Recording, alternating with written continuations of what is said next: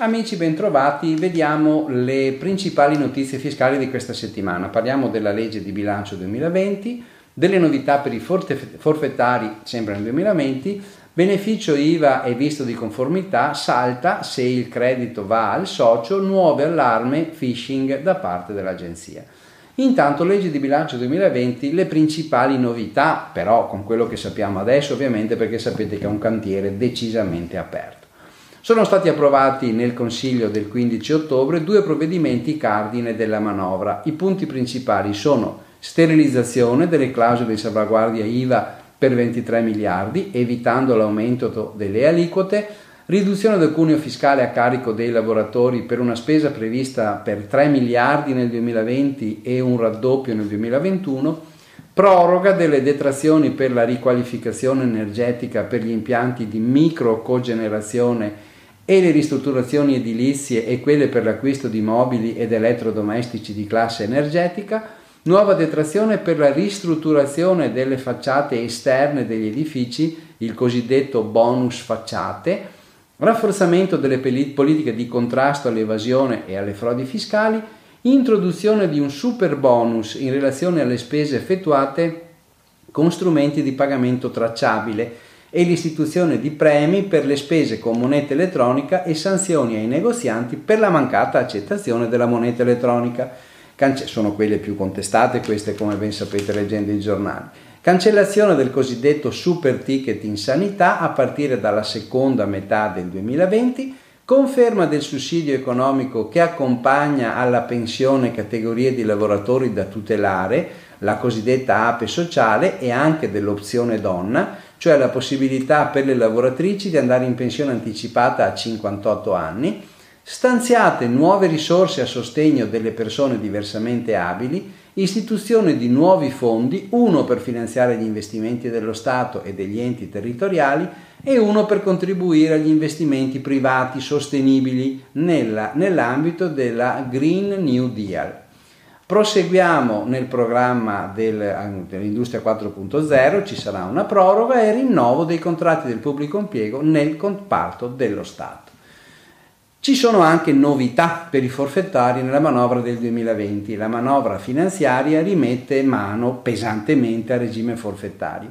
Stando alle bozze, ma vedremo cosa verrà licenziato in gazzetta, le misure allo studio sono queste: introduzione di un regime analitico per la determinazione del reddito in base a costi e ricavi effettivi. Questa modifica è piuttosto pesante perché comporta che i contribuenti forfettari che finora non erano tenuti a conservare documenti di spesa, in quanto i costi venivano imputati sulla base di una percentuale prestabilita e in maniera forfettaria, in base all'attività svolta, sapete che ci sono queste percentuali, devono invece tenere un minimo di contabilità, conservando tutti i documenti inerenti al sostenimento dei costi, quantomeno per la determinazione del reddito. Per ora rimangono esonerati dall'obbligo di conservazione delle fatture e di tenuta dei registri, ma insomma almeno avere una lista della spesa.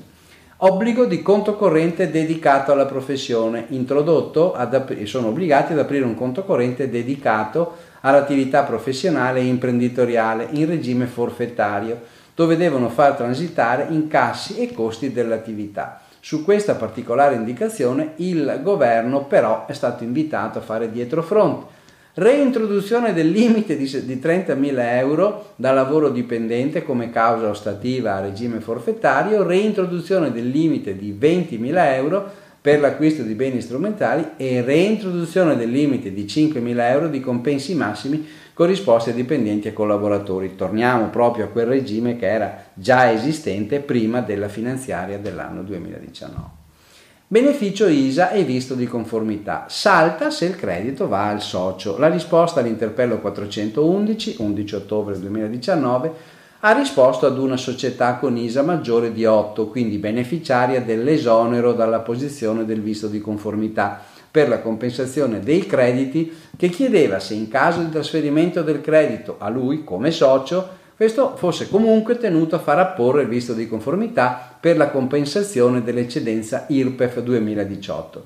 L'agenzia ha chiarito che il visto di conformità non è apposto su singole voci nella dichiarazione, ma in relazione alla totalità dei dati esposti nel modello dal quale emerge il credito che si intende utilizzare in compensazione orizzontale. Nel caso di superamento delle soglie, dunque, il socio deve chiedere la posizione del visto di conformità. L'agenzia lancia un nuovo allarme phishing, eh, nuovamente un'allerta per i contribuenti perché in questi giorni stanno circolando mail di phishing sempre più sofisticate via PEC addirittura relative alla fatturazione elettronica, quindi massima attenzione. Si tratta di mail che hanno come oggetto la dicitura invio file xxxx in cui anche il testo del messaggio appare plausibile in quanto è ripreso da una precedente lecita comunicazione inviata al sistema di interscambio. Massima attenzione prima di aprire gli allegati di mail sospette anche via PEC. Purtroppo vivendo in questi tempi molto comodi per l'uso della tecnologia, ma hanno aperto a queste nuove eh, cattive abitudini e anche azioni di delinquenza vere e proprie perché creano grande disagio. Bene, vi auguro buon lavoro e buona settimana.